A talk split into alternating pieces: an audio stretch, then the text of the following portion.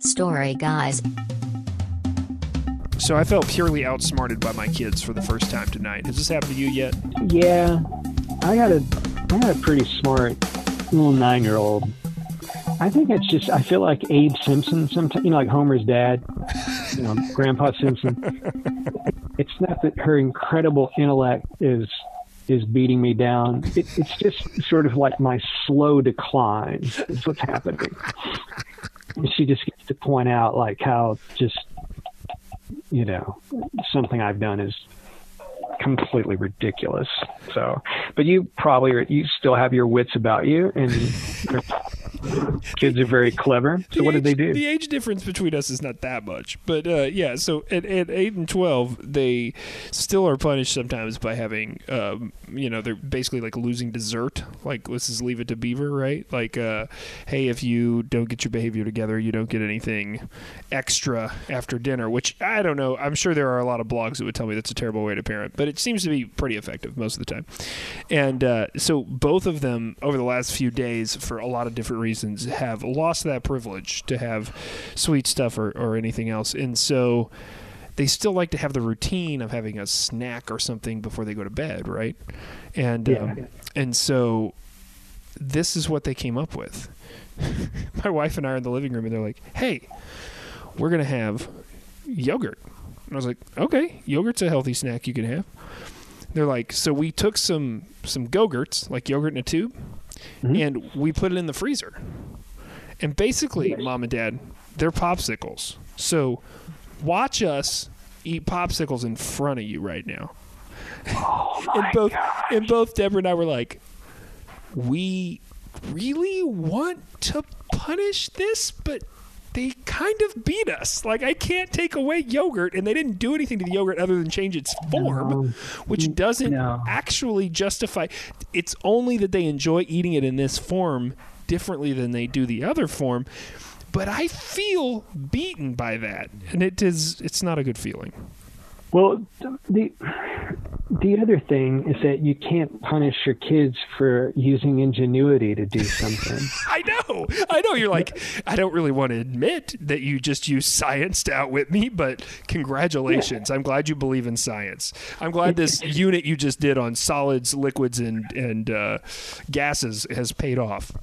It, it's like that story I told you about the mom that decided to punish her son by, you know, deleting his entire Minecraft universe. Oh, right? Oh yeah, Like, yeah. So you said you saw this online, and some lady was saying like, "Am I the jerk because I deleted his Minecraft?" And this is what we talked about, right? Like, you can't delete Minecraft because that's like creation. It's not just a video game. And this story clearly just illustrates the woman doesn't understand Minecraft. Yes, I for, I forgot to say that the worst part. So she didn't She, understand. she taped over like it with episodes of Designing Women.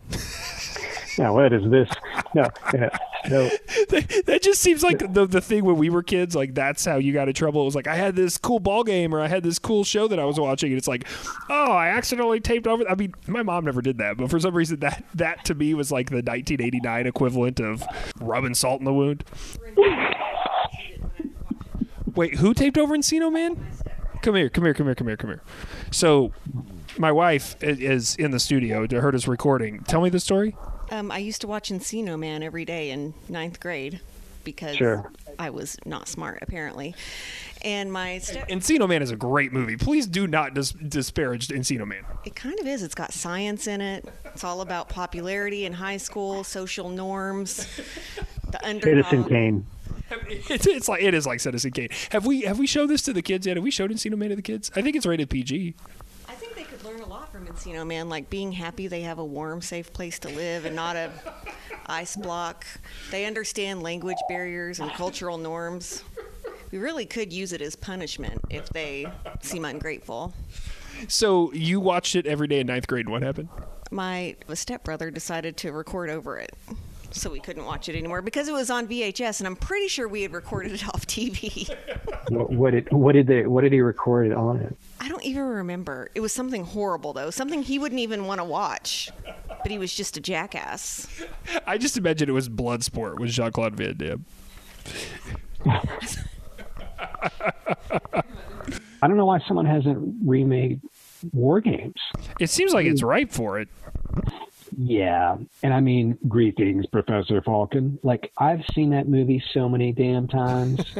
um, I don't even know. Like, I showed it to Sonia, and like we talked about thermal global nuclear war and what it was like in the 1980s to be scared that you were going to be annihilated by nuclear weapons, and um, yeah, there's the whole spookiness about the guy who was the programmer that they went to go find. Ally Sheedy, for Pete's sake. Yeah. Was that the Um, movie you rewatched and watched over and over the most when you were a kid? Nope. That would be Private School with Phoebe Cates Oh, and yeah, Matthew we've- We've talked about this. Yeah, so I really like Private School a lot. Mine was Mission Impossible, the first one, Oh, the the one okay. from not not the TV series, but the 1997 movie. And like Yeah. I, I didn't realize that I had done this, but my son and I started watching the Mission Impossible series backwards, and that's not a great way to watch the series because let me tell you, the way they make those movies now is a lot different than the way they made those movies in '97. And so we watched Fallout, which is the most recent one, I think. And have you seen that movie? First of all, No. it was an inappropriate parenting decision on my part because it's way too intense for an eight-year-old. And he was literally at the end of it, like wide-eyed and stuck to the chair. You know, like what just happened? But then it was like an adrenaline rush, and he needed to see another one. So we watched. Uh, we actually haven't seen the one right before that, but then we watched the one before that, which is probably at this point like eight or ten years old, and J.J. Abrams directed it, and it's much more it's good. I mean, it's it's the violence is to a minimum. It's mostly just an action flick with crazy stunts. It's very much like J.J. Abrams on TV. So it, it was it was good, and he really liked that one. I was like, got nostalgic in this process to see the early ones. So I bought the first three on Blu-ray, and we watched the first one. And Brian De Palma made the first one. Like I don't know. You know Brian De Palma. Like Brian De Palma makes like smoky noir films, right? He made a lot of weird, kind of almost sexy stuff. And so, the first Mission Impossible is like weirdly sexy, for lack of a better term. Like there's a lot of this like, like. uh I just to describe it, I just want to go da da da da da. you know what I mean? There's just this like weird thing where like women in tight black dresses walk in the room all the time, and it's not like inappropriate. It's just like it's just sexy. It's just weird. And so he has this whole noir, sexy noir thing happening through that whole movie. But anyway, all that to say, kids mildly enjoyed that movie, but I was like. I know every line to this movie. Like it was so strange that I didn't remember that I had watched it over and over and over, and I would literally be like, I know exactly what that character is about to say to the other character, and I had no idea that I would be able to do this through the whole movie. It was crazy. Uh, I must have watched that movie dozens and dozens of times, and I don't really, I did not know, but it was like muscle memory that came back. Super weird.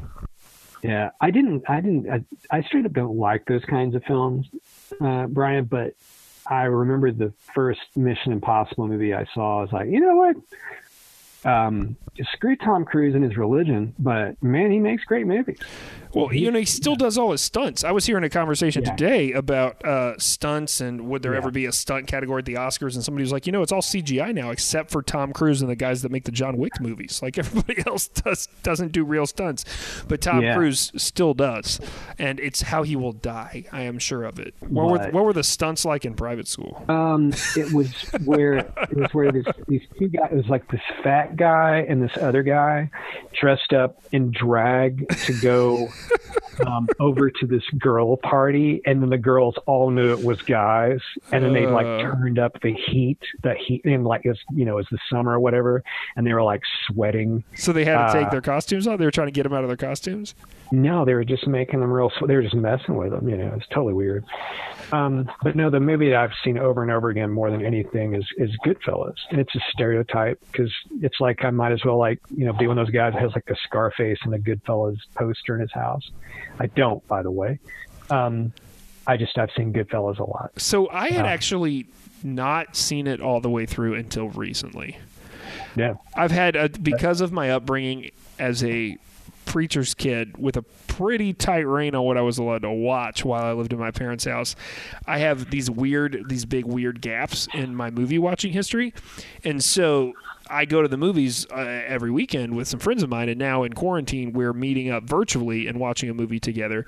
And so instead of seeing new movies, one of my buddies is uh, he's like, "We got to go back and fill in the holes." And I was like, "What do you mean?" He's like, "There's so many things you haven't seen that I need you to see." So his first entry into this was Starship Troopers, which Oh, yeah. Okay. which is fantastic. Like it, it, I highly enjoyed that movie for all its camp and the ways in which it does not hold up, but also just for the storytelling. Like it's a big beefy movie and I don't buy the love triangle in it. Like, I, as beautiful as Denise Richards is, I'm like a dizzy guy the whole time. I'm like, why? Why are you not with that gorgeous girl who really likes you this entire movie, and then immediately dies when they get together? Spoiler alert. Immediately, like they don't even give her 30 seconds. Like it's the biggest horror movie cliche. I took a college in class. I took a college in class. I took a class in college on horror movies. Did I have I ever told you this story? Um, no, but you just told me you took a college in class. But go ahead, tell me about I took a in class. I don't know if you see my lips recently, but um, so no, I took a class in college uh, on. It was actually called pop culture, and it was it was about kind of how to pay attention to pop culture and interpret it. And I will never forget the first book we read was, uh, or the first thing we read in that class was this essay on why the invention of the Walkman was so important um, because Yeah. it privatized public space and it created a private experience inside a public forum. It's a great, yeah. yeah. And so that was like day one of that class. So that class was amazing. But we read this whole book on horror movies and and the cliches and the things that happen and and how they relate to gender and other things, right? So it's, it was really interesting. But one of the rules is like as soon as the like pure girl is corrupted in a horror movie, she is killed. Like she she's not allowed to live by the rules of the horror universe. And so Starship Troopers kind of borrows that. As soon as Yeah. as soon as Dizzy and Casper Van Dien or whatever his name is get together, like Dizzy dies instantaneously, like within like 30 seconds. They just is like all of a sudden they're in war and Dizzy is gonna get killed. Um, but yeah, man, that movie is great. I invited you to join that Zoom party, and all you said to me was like, "Oh my God, Starship Troopers." So what was what was your experience with Starship Troopers? Uh, I saw it when it came out.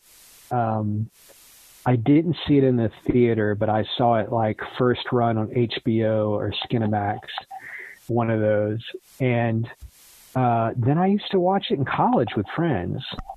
Um, is one of those things that you got together and hung out and you know got kind of loaded and watched Starship Starship Troopers. That that was a thing. That was a, wasn't happening or anything, but you know everybody really liked that movie.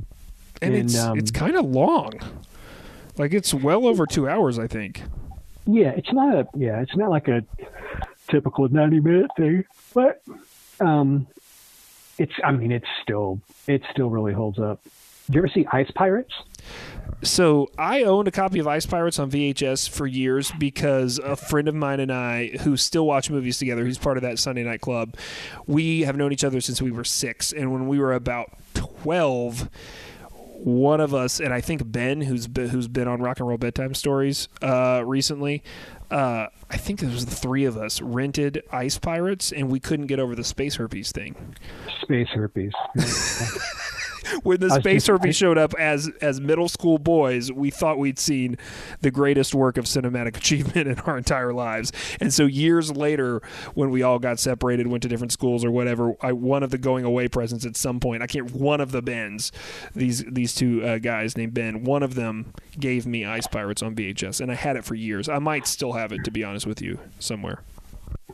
yeah, there's that moment in the movie where it's like, what's going on? It's like space herpes. The ship has space herpes. You know, and I- don't know how I found out what exactly was happening there. Um, I knew it wasn't good, but then I didn't. I don't know how I found out exactly what is part of that meant. But now I know. Well, I heard, I heard a guy the other day talking about how he thought he could show his kids Spaceballs and it would be okay during quarantine. No. He said they made it nine minutes, and his son, who's like nine, still every time every day is like, "Remember that time you showed us that lightsaber penis movie, Dad?" Yeah, the lightsaber. Yeah. The way this works is we grab a story starter, usually a song title, and it tells us a little something about uh, what theme we need to have. So I just have a bunch of 80 songs in this hat. Yay. We like Don't to revisit different decades and styles of music and bands. about me. That's in here. No, no, no. Huh. Um, That that's in here, but basically every time I try to tell a song or try to tell a story after hearing that song, I just tell about that time that I went to detention with the nerd and that one girl and the jock. And and people tell me they've heard that story before. Okay, so we have uh, "Don't You Forget About Me." We have "I Ran." We have uh, "Ghost of You" by the Psychedelic Furs. We have "Girls Just Want to Have Fun," which will be a weird one, but I'm sure we'll find something for that. And, and there's a couple others in here. Let's see what we got. Hey, it's Ghost. Ghost of You by Psychedelic Furs. ah, I was going to say, I know how to play I Ran. It's uh, an F and C. It's just two chords pretty much the whole time. I know how to do my hair like I'm in Flock of Seagulls. Does that count for anything? Yeah. Um, okay, the ghost in you. A ghost. Do you believe in ghosts? Yeah, sure. You ever seen one? No, but I've seen a UFO. Do tell. You know what they do to people that said they've seen a UFO? Like I- Area 51 style? Were you were you gonna were you gonna barge into Area 51? No, no, no. Do you think COVID was just a a big farce to keep us out of Area 51? Yeah. So, um, so I was on a boat with a friend of mine and his girlfriend, and at some point we had made the decision that we really needed to get back to um, his car. Like he had a hitch on his car to uh, to pull this boat around, and it was getting dark, and he ran out of gas. And we're out in the middle of a lake.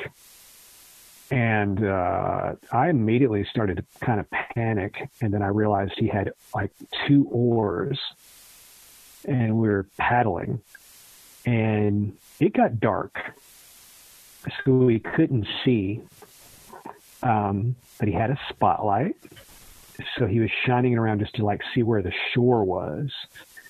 But you know, we were kind of out in the middle of nowhere. There was like nowhere to take the boat. And we thought, well, maybe we'll take the boat anywhere, um, just so we can like hold up on shore and we'll just try to figure out where to walk to the car somehow. And we got tired after a while. I remember that because we'd been, we'd been, uh, you know, trying to get the boat somewhere.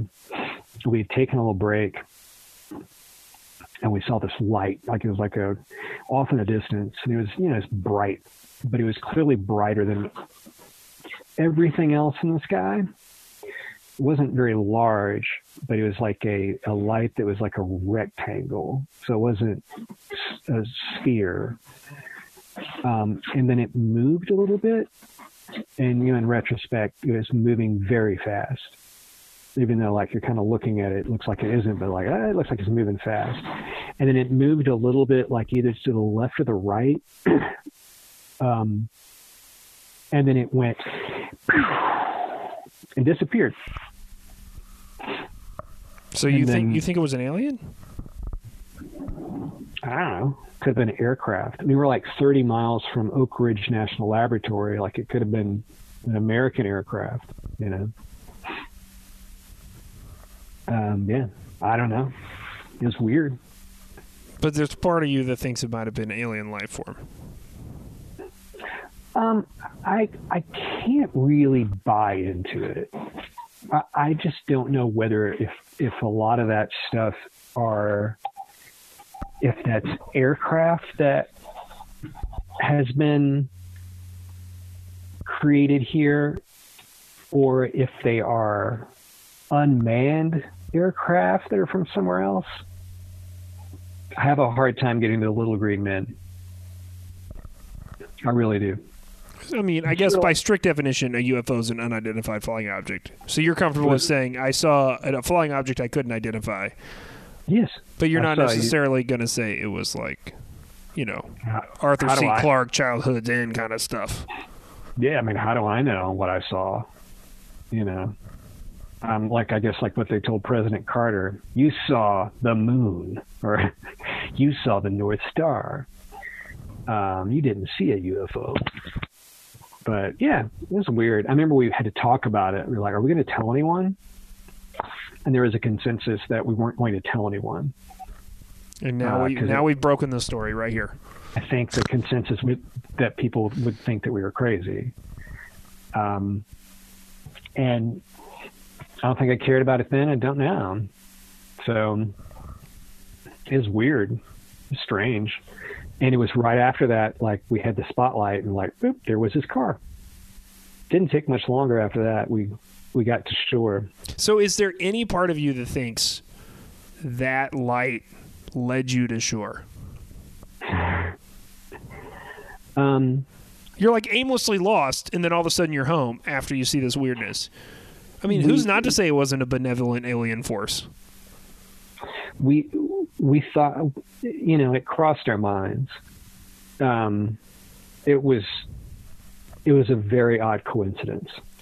So I don't have a story about an unidentified flying object, but I do have a story that's kind of similar about like a ghost presence, right? So I not like slamming doors in my house ghost. Um, I worked with some folks uh, on a contract a few months ago who we worked out a, out of an older house, and they they would joke every morning that Mary was in the house. Mary was the ghost that lived upstairs, and they would hear things and. Throughout the time we worked in this place, they had a lot of stories about unexplained things that were happening you know, with doors being shut and windows and that kind of stuff, right? I, I don't have very many experiences like that, but right before my son was born, literally a week before, my best friend since high school committed suicide. You know this about me. And uh, it was a really tough that that fall was really really tough. Um, we knew each other at that point, but I don't know if you knew any of this was going on. And no uh, i didn't uh, so when he it was a week before my son was born and because of that i couldn't uh I, couldn't leave my wife to go. I knew that the baby was coming. I couldn't go to the funeral. So there was just a lot of unresolved stuff. So when my son was born, when I, I fell asleep in the hospital, and I would say the rational side of me says I had a dream uh, but there is a there is a spiritual side that says maybe I had a visitation where I actually Chris, my friend who had who had died, came and held Harper and told me he was sorry, and then like handed Harper back to me and disappeared. And I woke up just hysterically crying, and it was the only time I've ever been like that was that may have just been my brain making peace with the BS of the universe. You know what I mean? Mm, yeah But at its minimum, it was that. At its maximum, it was something more than that. And uh, it's always been like one of the most beautiful things that you know is dark and human and gross, but uh, it's like you know being in the middle of a lake, lost, and all of a sudden finding the shore when the UFO shows up. I mean, it's similar, right? It's like this sense of direction you have all of a sudden. Yeah. Um, life's cool like that. Um, it is nice when the coincidence um, has magic to it. It is. It really is. Well, I always say I, I just I like to believe in magic, right? Like people are like, you, you know, what do you think about God? What do you think about this? Like, I don't, I don't know. I like to live in a world where magic exists. I mean, I believe in science, but I also like to think that sometimes science bends a little bit. That's why my favorite works of fiction or movies or whatever are, the, are like what they kind of call magic realism. Like, have you ever read the book Exit West? No, I don't know what that is. So it's it's really short. It came out like four or five years ago. It's only like 200 250 pages. I highly recommend it. But basically, it's this like allegory about immigration. But the twist in it is that these folks instead of immigrating the way you would have to immigrate in our world, there's these folks in a war torn country who discover a door, and once they go through a door, they just end up in another country. Oh. And it's oh. about this relationship. It's this boy and this girl who are having a relationship, and they are in a war torn country, and they go through a door, and they end up in, and so they're immigrating together as these two. So it follows both their relationship and this idea of displacement, and it is awesome. And it's like the best way I've ever had somebody who's not who's not an immigrant and has not dealt with an immigrant story really outside of something someone has told me or I've read or seen somewhere else. Like this was the most resonant thing where I was like really able to as a reader be like I understand what this experience is like and I have empathy for the idea of it because of the way it was described and explained in this idea that the immigration experience happens so quickly, right? And so it is literally just like falling through a door and suddenly being somewhere else. So highly recommend that. But I say that because a lot of times I think about how that to me is is how I like to view the universe. Like maybe there's a door somewhere I can fall into another place. Maybe. I probably will never find it, but maybe. yeah, one door shuts, another one opens. Always happens. We we should just say platitudes to each other for the rest of the episode. You know, like uh, break a leg. Don't look a gift horse in the mouth.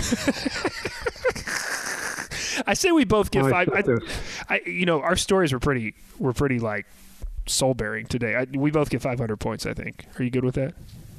Yeah, I, yeah. I, I think that I think that we all want to talk to each other. So sure, yeah. You mean talk about this kind of stuff? Like be a little more vulnerable? Yeah, I think that even if people that are at home, like you and I, that are with our families, there's still there's still this sense of loneliness or solitude that somehow is prevalent, one way or another, um, that you feel. So yeah, Yeah, I tend for my stories to be funny, or, or want my stories to be funny. So you, you might be narrowing in on something in my COVID quarantine psyche that just bears like one of my most sensitive stories haphazardly in the middle of this podcast. Well, you know, we tried getting together and do this. Like we do this right after all of this started, and it was it was weird. It was like two people hadn't talked, who was trying to learn how to talk to each other, uh, because it was such a without even thinking about it. Like we we just didn't. It was things had gotten so upended so fast. It was. It, well, for me personally, anyway, I'm just speaking for myself. I Well, no, it was so fast, and it happened literally. So we our birthdays on the calendar are two weeks apart, and so it happened my birthday weekend, and then so by we were in the thick of it by your birthday weekend. Yeah. Yeah. And then we tried to get together to talk once and I did feel like I was an I felt like I was an alien. Um, because I couldn't be funny or tell stories in a normal way. Yeah. I think we both get the the points. Okay, let's do it. This was good, man. I feel I feel good. I feel better. I feel like we're tired. well. Hey, get some sleep, but also keep telling stories, buddy. Story Guys is a production of Brian Eichenberger and Mark Murdoch. Get more stories, hear more podcasts, and book the guys for your conference or house party at wearethestoryguys.com. Boy, have we got stories productions. All rights reserved.